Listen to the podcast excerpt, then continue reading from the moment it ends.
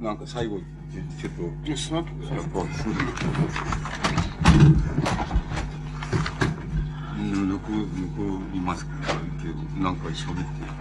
え、ど、どあのさ、な、なんでも、もう、だけど、あだからね、時間としては終焉に近いあそれでね終焉うんあの、まあ、今日のね、25時間の最初のさ、意図は、吉本さんに、まあ、あの、なんていうか、僕ら話をね、聞きたいということで、あの、組んだわけで、最後の時間ですね。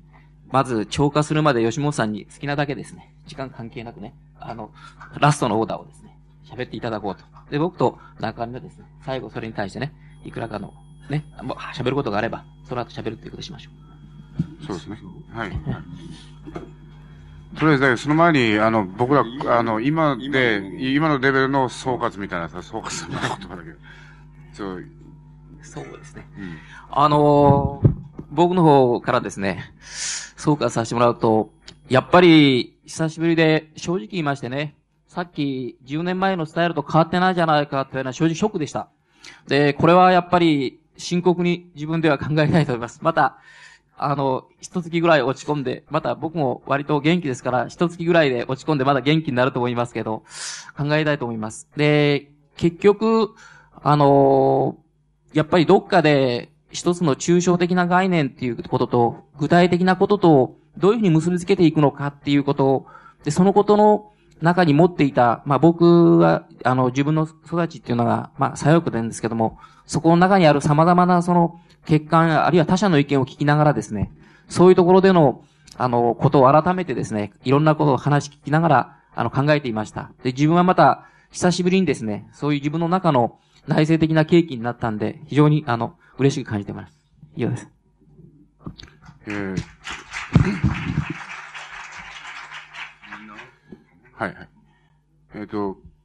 とりあえず24時間目に突入しようとしてるって、ここまでまあよくきみんなやってくれたっていうことに驚いてるし、意外にそんなこうきつくないんだなっていう感じがありますね。皆さんはちょっと違う考え持ってるかもしれないけど。それで、これで僕はその、じゃあ自分の最初の意図が果たせたかというと、そうじゃないんです。やっぱりもっと、えー、いろんなことを吉本さんに聞いてみたい。だから、これ終わって、もっぺん機会改めて、今度は、今度は本当にどっか温泉地かなんか行って、えー、温泉に浸りながら、あるいは飯食いながら、で、ゴロンと横になりながら、ちょっとこう対談とかね、そういう座談会だったら、僕何本もやってんだけど、いつもその書くの嫌だから、その、対談でこうごまかしてんだけど、その、こう言葉のあやでね、こうひっくり返したり、で、でこういろいろあるんですよね。あれはこう、和芸みたいなもんですからね。あれ、こういう公演も和芸みたいなもんなんですよ。で、で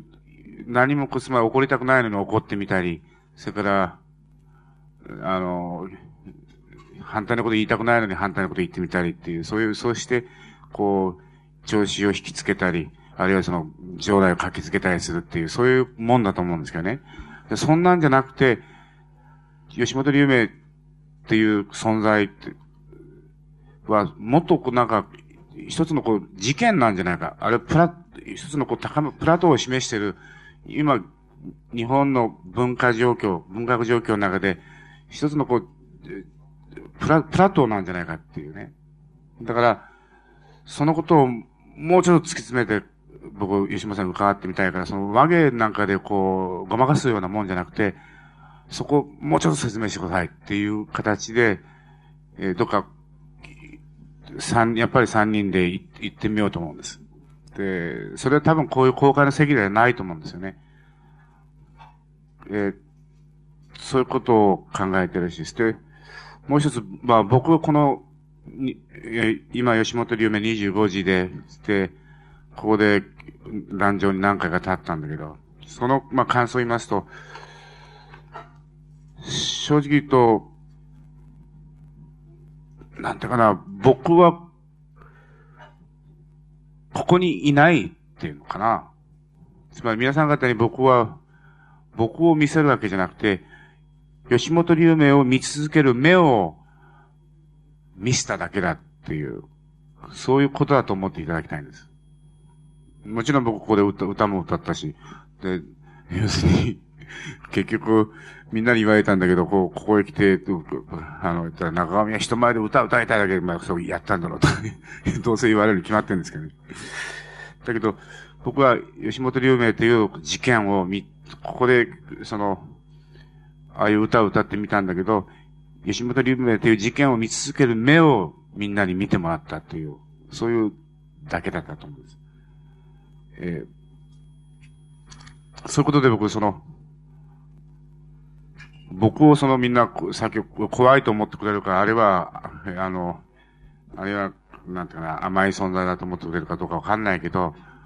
僕の方はそのちょっと怖い目だよっていう。本当はその、いつよくあるんですよ。あの、喫茶店でね、明け方ね、いるとさ、なんかこう、目つきがこうだんだん悪くなってきて、まあ、なんかヤクザじゃないかっていう、で、チンピラみたいなのが、すいません、ちょっとって、挨拶に来たりする時あるんですよね。そういう、こう、なもんですから。それが吉本龍明っていう、今の吉本龍明。第、なんだ、第3期というか、第4期というかね、つまり吉本龍明が今、新しく展開し直してる吉本龍明っていうのを、それを見続けてる。で、その声を聞き聞き続けたいっていう、そういう意思を示したつもりです。えー、それが僕の感想です。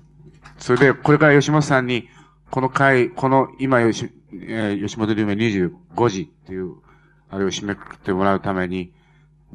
えー、吉本龍明さんの話が終わった時に、この回はおしまいです。そういうことで、始めてもらいます。時間制限なくちょっといやいや、24時を少し超えたとき、ちょ、ちょっと超えて、1分超えたとき。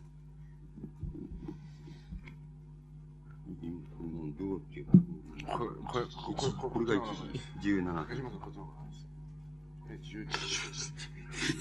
あれね。1、1時10、あ、わかりました。で、2時までね、もう、いつかな。あの、うん、いや、その僕はあの、今日のあの、まあ、とにかく初めにその今日の、まあ、これからあと、1時間も足らずで、あの、24時間経過してしまうわけですけど、一つ、あの、感じた、自分で感じたことは、あの、意外に、えっ、ー、と、体力っていうのは持つもんだなっていう、この感じが一つあります。それそれから、もう一つ、これは言っておかないといけないことなんですけども、あの、なんて言いますか。つまりね、その、僕はその、例えばゲストの人たちがその、今みたいなのあれでもって、その24時間全部を占めちゃったっていう場合には僕は、あの、寝てるって言いましょうか、その、聞いてるっていう、聞いてるだけでいいと、そい、そいじゃその、なんていうか、その、えー、入場料とその、その、だ、なんて、なんて言いますか、その、えー、パフォーマンスのその、あれに、中上さんがつけたその、その格好のいい、あれで、その反するじゃないかっていうふうに僕は思わなかったんで、あの、そういう、その場合にはもしそうなっちゃったら、要するに僕、自分の、なんて言いますか、その、申し訳ない、それは申し訳ないんですけど、僕なんかの範囲ではとてもそこまで追い切れないっていう、あの、少し拡張された範囲で僕が、自分が喋ったっていうのと同じ意味になるんだっていうふうに理解したわけです。逆にもし、先ほど、あの、初めもしました通り、どなたもゲストの方がおられないとすれば、俺は24時間やるっていう、えー、そういう逆のケースももちろん初めから考えて、両方、両方考えてればもういずれにせよいいんだろうっていう、どういうことが起ころうといいんだろうっていうのが、僕の理解の仕方なんて、だったんです。それで、結局、あの、えー、あれですけども、あの、そあの、そういう観点と、それから、もう一つ、あの、観点が、それが自分ができるかどうかは別なんですけども、要するに、この種の、あの、つまり、あの、行事って言いますか、その催しっていうものを、僕らみたいのが、つまり、僕らみたいのがやればって言いましょうか。あの、僕らみたいのっていうのは自分自身っていうのも中上さんとか三上さんって含めて言っていいと思うんですけども、やるとね、要するにどうしてもその、あの、なんて言いますか、結論を欲しいという、あの、そういう流れに一つなっちゃうことと、それからともすればやっぱり一種のその党派だ、党派だ、だって言いましょうか。党派って言いますか、色合いとして見られやすいっていうふうになるに決まってるっていうふうに僕は考えたわけです。それだから、僕は密かに抱いたイメージの中ではそうじゃなくて、要するに三、三、言ってみれば三者三様に、あの、開いて、あの、外に向かって開けばいいんだ。それで結論が出なくてもいいんだ。それで、またもちもちろんゲストの方の話も、その、外に向かって開けばいいんだ。それで、あの、それが全体としての流れとして、その、何か、あの、結論も何もなかった24時間過ぎちゃったんだけど、しかし全体としてみりゃ何かだっていう、そういうやり、そういう、つまり、なんて言いますか、その、アンチ結論って言いましょうか、アンチ結論とか、アンチ、あの、討論と言いましょうか、そういう形っていうのが、もし、あの、たくまでして、その出てきたら、それは、もうひ、まず、いいんだっていう感じ方が僕の中にはありました。だから、あの、格別の、あの、えっ、ー、と、その、なんて言いますか、その、不満っていうのはないわけです。それで、な、なかったわけです。それで、あの、いいんだって、これで流れていけばいいんだって。だから、あの、なんか、も、文句が出て、つまりそんなつまんない話やめろみたいなやじが出て、それで、まあ、停滞して困っちゃったなっていう、それから困っちゃったなっていう、その困っちゃったなも、ちゃんと、皆さんの中にはちゃんと入ってるわけだから、それ、それはちゃっそれでいいんだっていうふうな、そういう考え方をして、僕はあの、イメージとしては浮かべてきたわけです。しかし、あの、多分、その、そういう意味合いでは、僕はあの、うまく、な、な、あの、こう流れていっちゃえばいいんだっていうふうに言いましょうか。そういう、つまり拡散するって言いましょうか。開いていくイメージでいいんだっていう、その、やっぱり条件っていうのは、あの、なんて言いますか。その、こう、だんだん、こう、時間、つまり24時が経つにつれて、だんだん、その、こう、テンションって言いましょうか、その、力がなくなっちゃって、つまり遠心力って言いましょうか、なくなっちゃって、やっぱり、だんだんだんだんこれ、なんか、もう面白くねっていうやつ、もう中上さん、その、その、総本団ですけど、言うやつがいるし、で、だんだんで、三上さんは、こう、そのなんか、おめえのは、その昔勝手に、勝手、党派の人かって勝手にってこう言われるし、まあ、僕も、なんか、お前、僕も言われたんですよね、事務局の人から。つまり、おめえのやってるような、あれだったら、本になんかならねえとか言うね、もっと、なんとかしろ、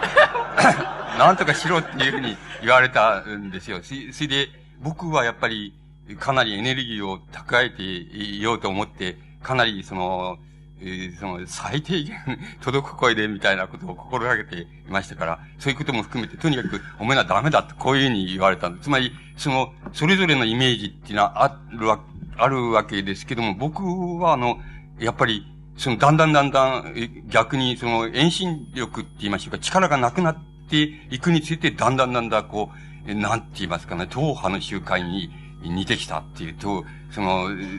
こう、そういうふうな感じになってきたっていうことは、僕のイメージの中では大変面白くねえなっていう、あの、あれがあるんです。そうそうじゃなかったはずだっていうふうに、僕のイメージの中でそうなんで。だから、そういう意味合いであの、そういうふうに、こう、あと1時間足らずのところで、そういうふうに集約されてきたというふうに言えるでしょうけども、あんまり面白くなくも、な、な、なかったんです。それで、あんまり、お、お、そ、面白い、えー、面白くね、やめろっていう意味合い、あの、ヤジの意味合いって様々あると思うんですけど、僕はあの、根底的に言うとあの、面白くなくたって構わねえんだっていう、言うんでしょうか。あの、構わねえんだっていう、あの、イメージがありまして、だからそういう意味では、あんまり、あの、よ、あの、山崎さんとその小作さんの、と、あの、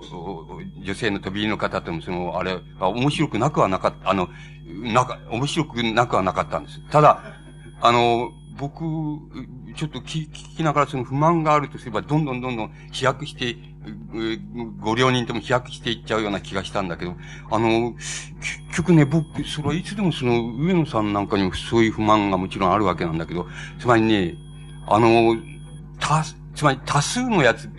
これは俺の思想だからしょうがないんだけど、多数のやつが現在家族として持ってる問題っていうのをね、あの、こう、繰り込めない論議っていうのはダメなんじゃないかっていう考え方っていうのはあるんですよ。それだから、あの、そ、だけど、ご両人の前提は、あの、家族なんてつまんでて、俺作りたくもねえんだけど、まあ仕方なしにあるところで作っている様相があるんだっていう観点で、これもこ家族なんて壊れちゃって、あれなのがいいんだっていうことが、あの、そういう状況なんだって、そうなんだっていうことが前提となっての話なんで、そう、ちょっと僕はそれは、ちょっとそこは不満でしたね。つまり、面白く面白くないじゃなくて、観点として不満だったっていうことがあります。それで、僕はあの、えっと、ああと30分なんだけど、あのね、いくらかあと一つね、えー、あの、つまりまとまった話で用意してきたことが、あの、あるんですよ。その、ヨタ話には違いないって言えば違いないんですけど、それ用意してきたことがあるんです。それで、あの、まあ、俺こういう機会じゃないけど、そういうことを、あれ、しな、こう暇がねえからなっていうことがああるんです。それは一つはね、あ、一つじゃない、その、三つあるんですけど、三つって同じなんですけどね、あの、以前に、要するに反角問題っていうのがあったんですよね。文学者の反角問題ってのは。その時に、あの、なんて言いますか、僕のその、えー、僕は反角理論っていう本をその、自分の言説をまとめて出したわけですけども、その言説をめぐってその、一冊の本を書いた人が三人いるんですよ。それで、一人一番早いのは宮内豊っていう文芸書をやってる人がいるんです。この人が、一冊そのために書いたんですよ。それから、二回、二つ目はね、土井宿兵っていう男がね、やっぱり、それ一冊書いたんですよ。それで、それからもう一人、あの、ごく最近ですけど、田川健三っていう、あの、キリスト教神学の研究者ですけど、この人が書いてるんですよ。して、僕はこの三者に対してね、全部こう全面的に、全面否定のね、あの、えあれを撤回しようっていうふうに思ってきて、どっかね、あの、時間があったらそれしようみたいに思ってきたんです。それで、あの、それを用意してきた、用意っていらしい用意でもないんですけども、まあ、まあ用意してきたんです。それで、あの、なぜ、そういう、それを、その三つをね、その取り上げたいかと、三者に共通しているところがあるんですよ。それは何かっていうとね、一つは、要するに、これがあの、一種の怪文書だっていうことなんですよ。つまり、あの、この人たちはね、要するに、あの、どういう思想を持ってるか、それぞれ、まあ、神学思想から、えっ、ー、と、その、まあ、左翼思想からエコロジストまで入ってるわけだから、その、それぞれ思想は違うんだけど、共通してることはね、この人たちはね、あの、つまり、大多数の一般大衆って言いますか、市民社会って言いましょうか。まあ、その、それがどうであれ、その不満であれ不満でな、なけ、えその、市民社会の大多数を占めている、その、一般大衆っていうもののね、考えてる事柄っていうのを繰り込むっていう、あの、考え方が全くないっていうことで、だからこの、この本は一見すると、なんか、ラジカルなように見えてるけども、これは要するに怪文書だって。それで、一冊の本の体裁を持って、で、その、商業出版から出て、それでそれが、あの、えー、店に店頭で売られていますけど、これは怪文書だっていうことだと思うんです。つまり、あの、こんなものは罪をしないってことがあるんですよね。一つ、一つあるんですよ。だから怪文書として共通してる。で怪文書がこういう本の体裁として、単行本の体裁として、あの、出てくるっていうのはもう末期的症状だっていうふうに僕には思われます。つまり、あの、左翼の末期的症状だっていうふうに思ってます。だから、こいつは一つやっとこうじゃないかっていう、その、怪文書たる言えんも言っとこうじゃないかっていう、あの、もっといろんなこともあるんですけども、あの、付随したいろんなことが、あの、あるんですけども、あの、それは、ともかくて、その、この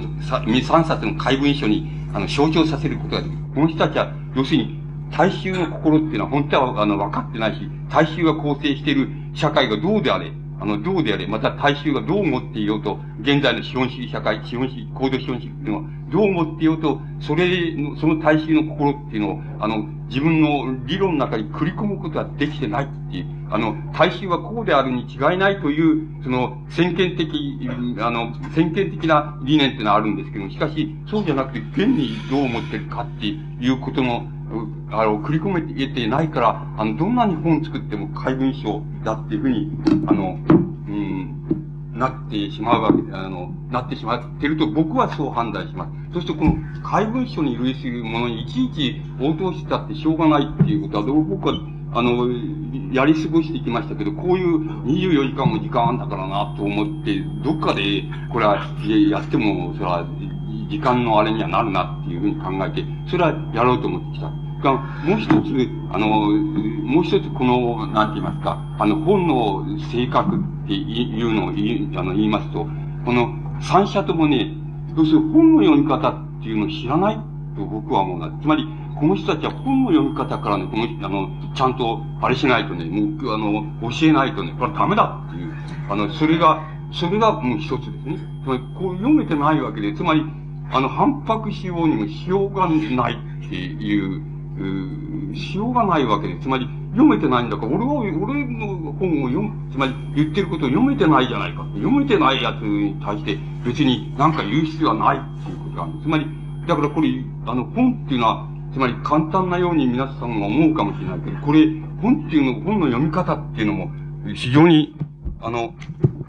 なんて言いますか、その、で段階、つまり段階もありますしね、等級もあるんですよ。その、等級もあるわけで。つまり、あの、本当に本を読めてなかったら、つまり本を読むこと、読んでそれについて、あの、何か書くことの、その、なんて言いますか、その、その商売っていうのはできないわけで。で、で、商売員とプロとそれからプロじゃないのってまるで違いますよ。つまり、え、これは僕なんか言っても、そんなこと言ってもしょうがないんだけど、それは、あの、江藤淳がよく言うことで、なんか、要するに、プロ、プロ一緒が読めるような、あれを書けって、こういうふうに言ってる、よく言ってますけど、僕はまあ、そういうことをまあ言ってもしょうがないと思うんだけど、しかし、それは本の読み方はね、誰でもわかる。つまり、いろは、手にわを知ってて、いろはを日本語を知ってたら誰でもわかるなんて思ったら、大間違いだというふうに僕は思います。だから、この人たちは本を読めてないっていうことはもう、ものすごく、問題だっていうことに思います。それからもう一つ、で、あの、言いますとね、それからこの人たちが持っているのは、あの、一種の党派的思想なんですよね。そういう党派的思想なんです。つまり、あの、党派的思想っていうのは、僕、さ、あの、当初に出てきました。そんなことは、それはもうダメだっていうふうに思ってるわけです。過ぎたよって、あの、つまり、本当に党派的思想っていうのは成り立つのは、世界党派に対してだけだっっていうふうに思ってるわけです。つまり現在世界権力っていうのは二つ対別してありますけども、その世界権力に対してだけ、あの、党派性っていうのは成り立つんで、それ以外の党派性的な思想って成り立たんっていうふうに僕は思ってます。その成り立たない根拠は何かって言ったら、すでに例えば、えっ、ー、と、去年の、えー、今年の経済白書ってつつまんないんで、つまんないなと、一番つまんないなと思って、去年なんかものすごく見事な、あの、経済白書なんか、そこで、例えば、あの、大衆って、一般大衆っていうのは、自分たちが、その、なんて言いますか、その自分たちをその、えー、なんか、えっ、ー、と、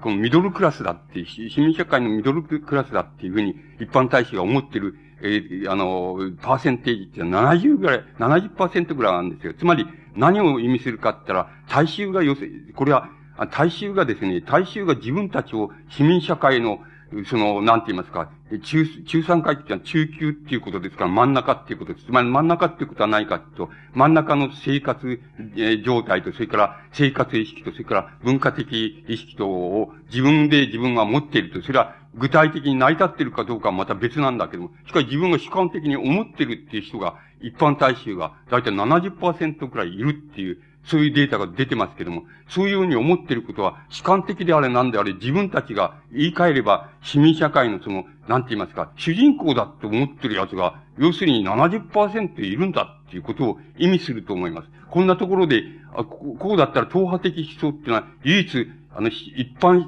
大衆につくっていう党派性が、すでに、あの、現在の段階の一番、一番、なんて言いますか、あの、ハイレベルの段階ではすでに一般大衆につくこと自体が党派性であるって言いましょうか。それが唯一の党派性だっていう。で、それ、そういう段階に突入してんだなっていうことを僕は意味していると思います。その一般大衆の党派性とは何かって言ったら、世界権力に対する党派性です。それ以外にない、それは最終の、いや、一般大衆の、しかし、そして、あの、最終の、要するに党派性です。で、これが現在の先端的なあの、段階になってきた。これ、こういうふうに言いますと、中上さんまた文句が出るわけと思うんですけど、つまり、そうじゃね、世界、それは一番、あの、ハイレベルのところって言いますか、はい、レベルがハイかどうかっていうのに誤解を生ずからあれですけども、一番つまり、高度、高度化され、された社会の中でね、生み出された考え方を取ってきますと、そういうふうになってるというか、この世界にはまだ、あの、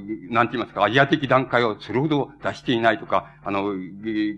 原始的、原始古代的段階を出していないっていう地域もたくさんあるわけです。それから、第三世界みたいに、あの、全アジア的段階っていう、いう、つまりヘーゲルの言うアフリカ的段階にある地域もたくさんあるわけです。だから、そんなことを一言ってたらもう一番、あの、たくさんあるで、もう重層的にそれが全部現在っていう平面に世界的に並んでるっていうのは現状だと思う。だけど、それをどこで捉えるかっていう場合に、その最も、つまり、先のところで捉えれば、大体大衆の70%は70%はすでに自分たちが社会の主人公だって思ってるんだけど、主観的に思って、客観的にどうかは別なんですよ。根拠があるかどうかはまた別になるわけですけども、しかし主観的に思ってることは歴然と出てくる、来てるわけ。この時に課題は何かって一般大衆に作って、一般大衆に作っていくことは、党派性がもうすでに使用されている段階にあるんだっていうことを意味していると思います。これ、この意味、この意味、意味、この段階っていうのは、あの、僕はあの、左翼、大体左翼思想だっていうふうに自分を思ってる奴が全部ダメなのよ。つまりね、国家とね、え、え、国家と資本がね、対立した、え、国家と、国家と資本が対立したときは、資本につくっていうのがいいんですよ。わかりますか？国家と、あの、資本が、だから、国鉄が民営化される、民営化分割されるっていうんだったら、原則としては、その方が正しいんですよ。その方が大衆的なんですよ。わかりますか、つまりそうしておいて、それでもちろんここの場面ではね、いろんな場面があるから、ここの場面での戦いっていうのはなされねばならないけれども、しかし、原則ははっきりしてるわけです。それ民活分営化のが国国営よりもいいに決まってるわけです。つまり、左翼的観点からいいに決まってるわけです。今度は資本と、それから資本と、要するに労働者、つまり、えー、あの、組織労働者でいいですけども、総評みたいでいいですけども、労働者とが対立するときには、労働者につかなければいけないわけです。今度はもう一つあります。つまり、あの、組織、労働者と、組織労働者と、組織労働者と一般大衆の間に利害の、対立、激しい対立が生じたときには、一般大衆につくっていうのが左翼思想の究極の姿なんですよ。つまり、そんなこと、そういう原則的なことすら全然分かってないわけですよ。つまり、困っちゃうわけです。つまり、こんなの相手にしてらんないでしょう。つまり、そういう、そういうのが現在のね、現状認識の段階だっていうことを、があるわけですよ。つまり、この、この現状認識の段階に照らして、もうこの三者解文書を出したこの三者ってもっと他の解文書もあるんですけども、あの、そういう三者って問題にならないですよ、大体。問題にならないですよ。つまり読めてないっていうことであるとか、怪文書であるっていうこととか、それだけに限らずね、これ、もう全然この党派性っていうのは問題にならないんです。この人たちは、あの、自民党につくか、社会党共産党につくかとか知らない。その、そういうのが党派性だと思ってるわけですよ。僕はそう思ってないですね。世界、唯一の党派性、現在の党派性は、世界権力に対して、つまり、二つに対別される世界権力に対して、あの、どういうふうにあの、どういうふうに対対立っていうのは仕掛けられるかっていうこと。それで、それ、その、そのことと一般大衆の利害の問題が、すでに前面に来たなって、一般大衆の問題が前面に出てきたな、つまり先進社会では出てきたなっていう認識とは、もう同じことを、勝利を一体のことを意味するわけでも、それが僕の現状認識です。だからこれは、だんだん問題にならないわけです。この問題にならなさっていうのはね、この人たちが抱いているその理想社会の像っていうのは、イメージっていうのを見ればわかります。これ、三者三様違うように思いますけどあの、ニュアンスが違います、共通していることは対抗することです。つまり、あの、すでにあの、大都市の、大都市が出現して、大都市が膨張収縮を繰り返しているっていう段階において、この人たちが理想としているエコロジー、エコロエコロエコロジー社会とか、それから理念社会っていうのは、争いの社会っていうのは、ない社会っていうのは、宮内豊は、要するに東洋的な、つまり自然認識っていうのをここに入れたら、その、なんか非常に、その、和やかなそのね、あの、社会が出現する和やかをガサガサして、高度資本主義のガサガサムスムスしてる、そういうあれを脱却できるんじゃないかっていうのは宮内、えー、その、えー、豊かのその、なんて言いますか、えー、その、反革の理念であり、それから究極理念であり、それから僕の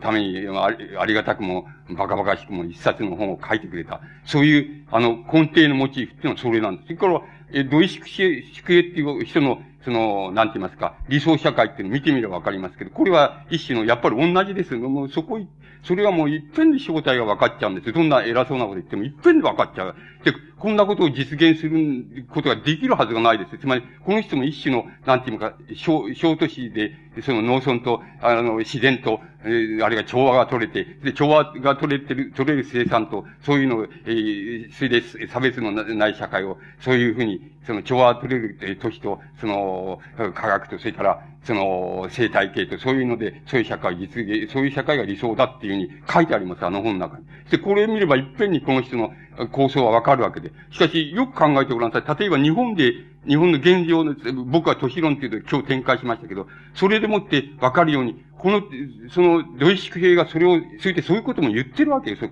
そういうバカ、あの、土井宿兵じゃなくて違う人の引用してるわけです。ですけどね。そのことはそういう、その、そういうエコロジー、その、なんて言いますか、エコロジーという社会っていうものを実現するってことは、必然的にその、それ政治革命っていうのをそのね、政治革命っていうのを必然的に提起するっていうふうに言って、外国でのやっぱりその手の人が書いてるのを引用して言ってるわけです。しかし、冗談でないわけです。例えば、あの、冗談でないわけです。その、例えば東京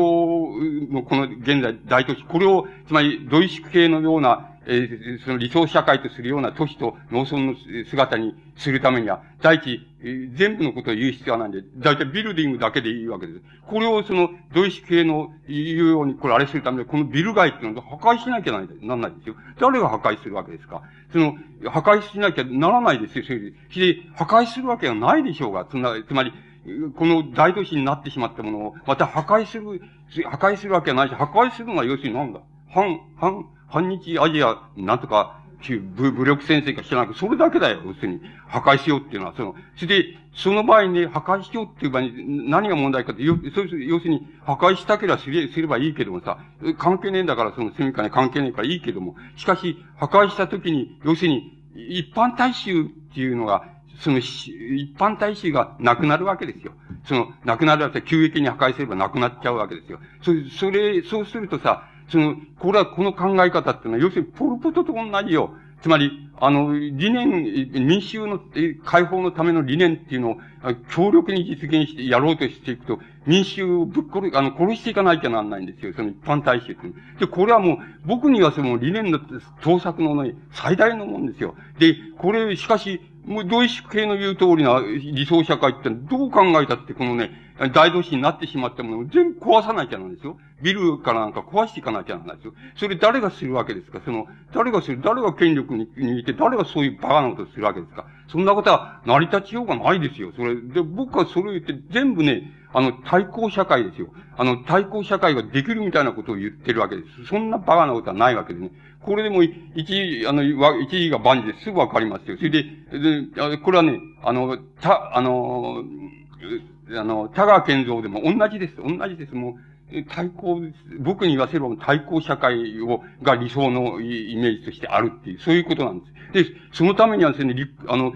紙で書いてるうちはいいけどさ、本当に壊さなきゃならないですよ。こういうビルを全部壊して歩かなきゃ。あの、爆破して歩かなきゃそういうにならないんだから、それを誰がするんですか？誰がそれをするわけですか？で、したときに、その民主はどうするわけですか？一般大使はどうするわけ？そういうことに対してプログラムがないでしょう。ないわけでしょう。それそれでいて、そういうこと言って、それが要するに、その、それが、それこそがまあ、現在の世界の最大の、その、なんて言いますか、課題、これから課題なんだっていうのが、その、ドイツ系の論理なんです。こんなバカな、バカな論理っていうのをまとめに付け合えるわけ。まあ大体、俺らの書いたものを正確に読んでんならとも、僕は、つまり、歴史の無意、例えばですよ、一例挙げは、歴史の無意識としては、あの、資本主義っていうのは最高の作品だって言ってる。そこは今度は歴史の無意識としてはっていうのが、今度は抜けちゃって、吉本は、要するに、あの、資本主義ってのは最高の作品だと言ったっていう書いてありますよ。で、冗談じゃないわけですよ。こういうね、粗雑な人、本の読み方から教えなきゃなんだような、こういう人とね、なんかやってらんねえよっていう、そういうことなんなんですよね。こんなのはもう、要するに、やる、あの、やろうじゃないのって、つまりね、や、やろうじゃないの。どっちがあれするかもやろうじゃないのって、つまり、あの、何でもいいよ。その、武力でも何でもいいからね、その、あの、体力でもいいから、やろうじゃないのって、それだけしかも言いようがないでしょう。つまり、そういうものだと思います。だから、僕はそれ、その問題っていうのは、僕はちょっとやってみたいと思ったんです。つまり、自然観っていうものとね、自然観っていうのはどうあるべきか。つまり、あの、それで、一応に言えることは、あの、その、この三者に言えることは、あの、自然っていうのをい、いわば、天然自然っていうふうに考えてるわけなんです。で、天然自然っていうのは最上のもんだっていうふうに考えてると思います。僕はそう思いませんね。あの、天然自然よりいい自然っていうのは作れるっていう観点を持ちますね。作れるという観点を持たない、持つっていうのは、持たないきゃどうしようもないんじゃないかっていうふうに僕は考えてます。つまり、例えば、簡単なことの例で言えば、例えば、えっ、ー、と、こう、テレビでそういうことやってたけどさ、あの、なんか、ウミガメみたいなのが、それこそあの、松岡さんのところや、高知かどっかの海岸にウミガメが、こう、なんて言いますか、こう、卵を見に来ると、それを、その、海に来て、それをまた、あの、卵が孵化して、それで、あの、海へ帰っていく。それを自然のまま放置すれば、例えば20%が、卵が、まあ、生き残ると。あとは、まあ、死んだり、また、なんかに鳥につつかれて、あの、亡くなったり、そういうふうになって、そうすると、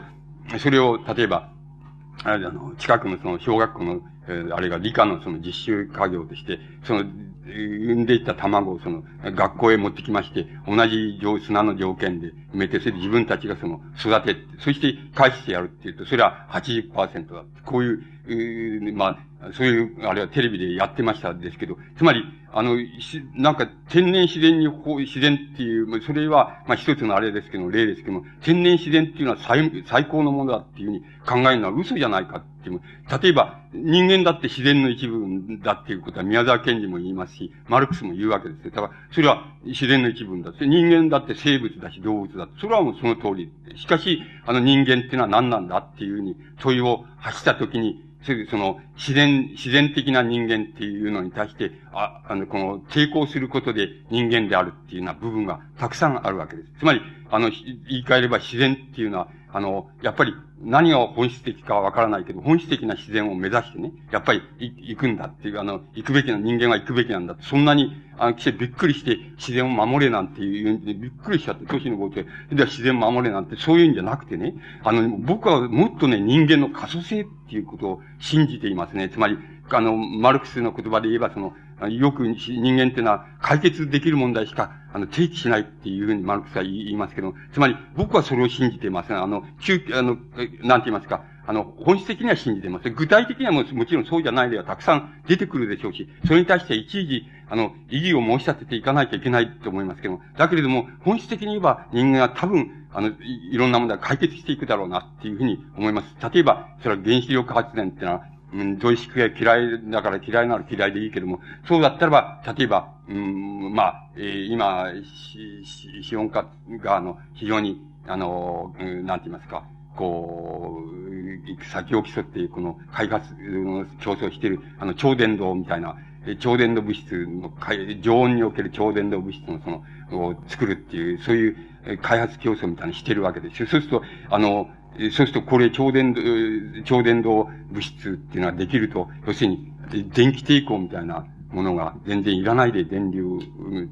電気エネルギーを流せる、電気を流せるわけだから、あの、それでも、そういうのができちゃっても、あの、原発と、に指摘するようなエネルギーっていうのは出せるかもしれない、少量のあれで出せるかもしれないんです。つまり、そういうことっていうのは技術的に解決可能だっていう方向に、あの、行くだろうっていうことについては僕は楽天的です。つまり、あの、究極においては、その、よくそれに適応して、あの、こう、不都合なことに対して必ず、あの、適応していくだろうなって。その間に、例えば、こういう利己的な様々なその、うん、あれが挿入されるって、そこで様々な問題を喚起するでしょうけど、僕はそう、そういうふうに究極的に思ってる。これはやっぱり自然観の問題であったりするわけです。この、で、だけどこの三者の一応に言えることは、あの、東洋的自然観とか、あの、要するに、あの、天然自然って言いますか、それがやっぱり、あの、非常に問題、非常に根底的にあるその自然観であるっていうことはわかります。それは、僕は、全然明らかに僕はそうじゃないですね。そうじゃない。で、で、あの、まあ、どうでもいいんですけど、つまり、どうでもいいんですけど、そう、そういうので、そういうところで、その、左翼であるとか、右翼であることでとか、その、えー、なんか、変説したとか、そういうことを言ってもらっちゃ困るわけですよ。そうじゃないんですよ。要するに、あの、要するに、現在の課題のね、大衆的課題っていうものが、どこからどこへ移行しようとしてるか、そういうことは、やっぱりはっきり掴んでほしいわけです。つまり掴んでもらいたいですよ。冗談じゃないですよ。あの、冗談じゃないってのは、つまり、そんなチャーチじゃないですよ、僕は。それで、その、あの人たちの願望するように、つまり、昔だったら、あの、左翼から、あれしたら今度は右翼になったとかね、その、世界資本主義陣営に移行したとか、そういうふうに、その、なんて言いますか、生前、スターリン主義家の、その、なんか、認識では、その、つまり日本で言えば戦前ですけど、そういうことっていうのはあるわけですけど、そうせざるを得ないって、そういうふうに必然的に行くっていう、そういうあれが、経路が一つあるわけで、僕は天候論でそれを扱ったことあります。しかし、今はそんなことないですけど、別に、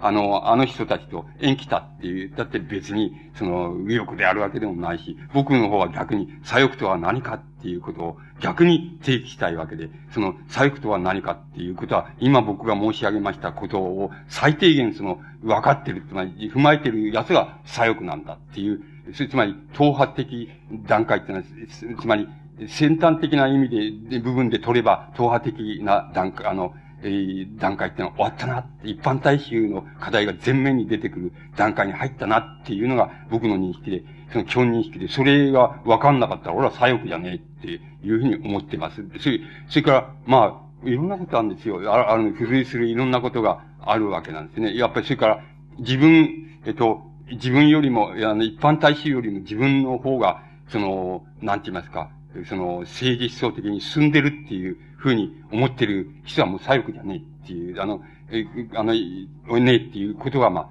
あ、条件に入ってきます。なぜ入ってくるかっていうと、やっぱり一般大衆の課題っていうのが、まず、あの、前面に出てきたっていうことが、あの、先端のところでは言えるからだと思います。だから、そ、そんな、それはもう全然だ。だからもう前衛がいて、なんとかいて、それで、こう、あれするとそれに単子を引っ張っていくって、それはもう終わったし、党派もありました。だから、あの、僕らここであれしたって、僕は党派にはならないと思ってます。つまり、そういうふうに思ってもらって困るので、あの、これは僕らがいる場所で、その、まあ、それぞれ場所が違うわけでも、ですけども、最小限、まあ、その場所として、こう、なんか一緒に、協力、協力あの、主催者になり得るみたいな、そういうところで、その、あの、その、あれして、あの、で、その場所で何ができるかっていうことみたいなことはあるのかもしれないし、あの、何ができるかそれを話してみようじゃないかみたいなこともあるかもしれないけれども、そうしといて、これ一つの見解にまとめてみたいなことで、そういう段階っていうのはありえないってい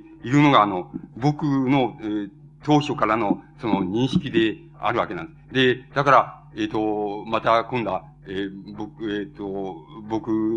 中上さんが言われたように、僕らまた、それ、それじゃお前の言うこと、まあ、不満、不満だっていうことは多々あるでしょうから、あの、それが、あれだったらまた、よ、それじゃあね、とことん一つそら、やってみようじゃないかっていう、それで、中上さんの、の、中上さんのあれがあるわけだから、その、うん、申し分があるわけだし、その考え方の根底もあります。それは、もう小説作品を見ればとてもよくわかるんで、あの、それだから、そう、それであってさ、でも三上さんは三上さんで、あの、お前あっさり、その、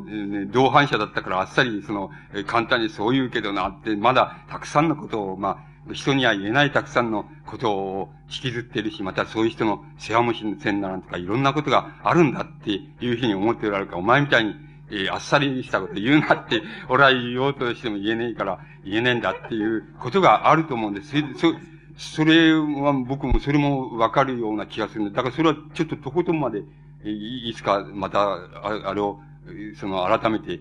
やってみ、僕もあの、中上さんと同じようにやってみたいっていうふうに、僕は思いますね。それ、それやっていくことで、あの、こう、なんて言いますかね、こう、少し、おな、お腹の、普段ならお腹の底まではいかないんだけど、お腹の底からなんかちょっと活力みたいのがこう、出てきたらものすごくいいなっていうふうに僕は思いますからね。だから、それはやってみたいっていうのが、僕なんかの考え方ですね。うん、まだ5分ぐらい。伊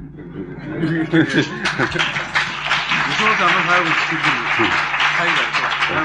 あの、いや、そういうことで、大体、えっ、ー、と、まだ、いや、少し黙ってせいじゃ、あれしますか、今、これで見ます。50、52分なわけです。あの、えー、わけですけども、だいたいそれを過ぎますと、24時間が、こう、過ぎてしまうわけです。それで、あの、大変、その、僕は、あの、なんて言いますか、えっ、ー、と、僕自身も、なんて言いますか、この、うん、こう、体、体、体力とその、知力の限界に挑まんみたいな、ことも、気持ちもないことはなくて、言うとみっともねえから、あの、言わないで、それで、あの、そういう、あの、こともあ、あの、ありましたけれども、なんとなく、そや、やってどうなるかわかんないと思ったら、やってみたら、その、なんでか俺は持つぞっていう、なんとなく持つな、これはっていう、なんかそういう自信っていうのを、知力の方はあんまり、その自信がない、なかったんですけど、体力の方は少なくこれは持つなっていう、あの、少し自信を持ちました。それから僕、なんて言いますか、この24時間付き合ってくれるっていう人は、例えば、その、なんて言いますか、僕ら、例えば3人の、その、著書とか、あれを、もうなんか、気違いみたいに読んでる人か、それ、それじゃなければ、逆に、あの、気違いみたいな好奇心を持ってる人が、もうどちらかに違いないっていうふうに思ったんですけど、それは、それちょっと違いましたね。やっぱり、あの、僕、皆さんのあれを見てて、そうじゃないって、俺は、あの、密かにイメージとして描いてた、そういう人たちってのはいるなっていう、あの、もう入ってるなっていう、あの、もう、気違いみたいな人も嬉しいわけですけども、あの、あのそうじゃない人も、うわーって思いましたね。だから、それだから僕が考えてたより、ずっとこれは、あの、やれるぞっていう、なんとなくやれるなっていう感じで、あの、になりました。それで、あの、あんまりこう図に乗るとまた、もう一回やろうみたいに言い出すから、それは、それは、あれな人がやることで、あの、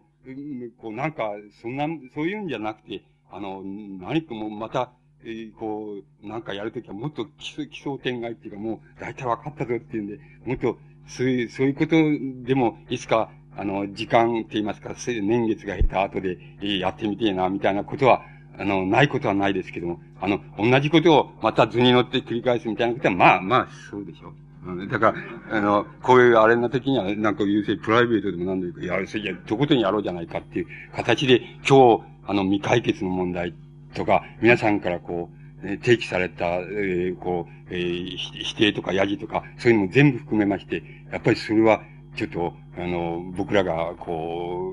う、なんて言いますかね、うん、こう、体にその受けて、それで、まあ、肥やしにしたいっていうふうに、まあ僕自身はそう考えますね。あの、本当に、あありがとうございました。これはもう、えー、もう何とも言えないですけども、別に、あの、そんなに悲壮じゃないから、あの、涙流すわけにいかない。いかないから、そう、そういうんじゃないんですけど、え、でもあの、でもありがとうございます。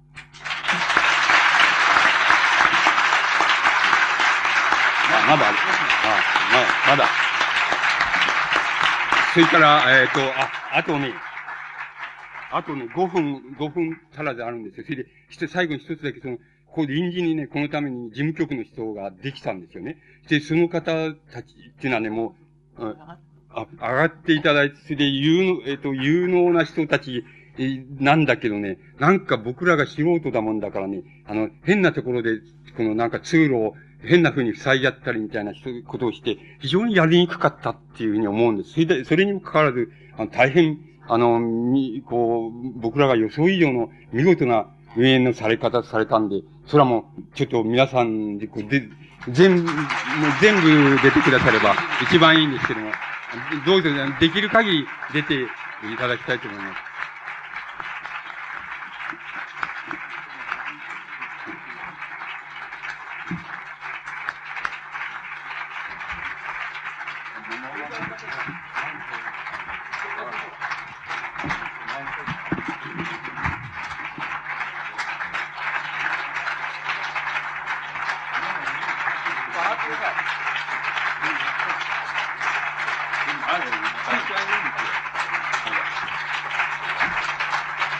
あの、今回のですね、えー、事務局っていうのを、まあ、臨時で構成しまして、本来なら、あの、まあ、三人の中で僕が事務局の役割を果たさなきゃいけなかったんですけど、僕はどうもその辺ではダメみたいなんで、ほとんど実情に事務局長役をですね、黒井さんがやっていただきました。それでですね、後に、黒井さんにですね、あの、事務局の各メンバーをですね、ご紹介してください。名前知らない人がいるんで。ああ、黒いです。えっ、ー、と、えー、えー、アースワークスの中原さん。ラッセル社の加藤。えっ、ー、と、電気ローレンの山田君。それから、あの、湯田市さんの宮下さん。えっ、ー、と、私の20年来の友人で、えー、小泉君。伊藤茂雄さん。大島さん。あ、失礼しました。黒田さんです。えっ、ー、と、木村さんです。三話印刷です。どうもありがとうございました。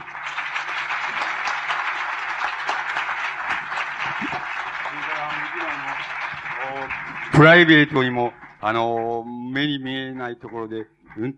と、あの、あれ、あの、協力してやっていただいた方が、もうあるんです。それは、えっ、ー、と、あんまり、うまく言うことができないですけども、そういう方にも、あの、方々にも感謝したいというふうに思います。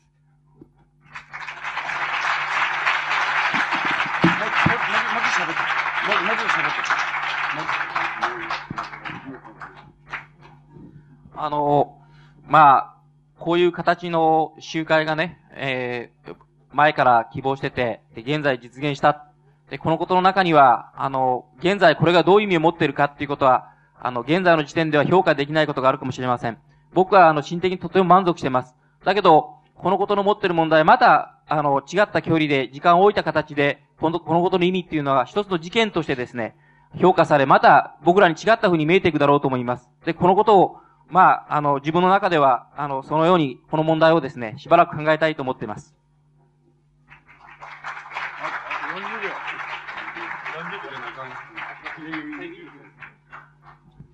いや、僕、その、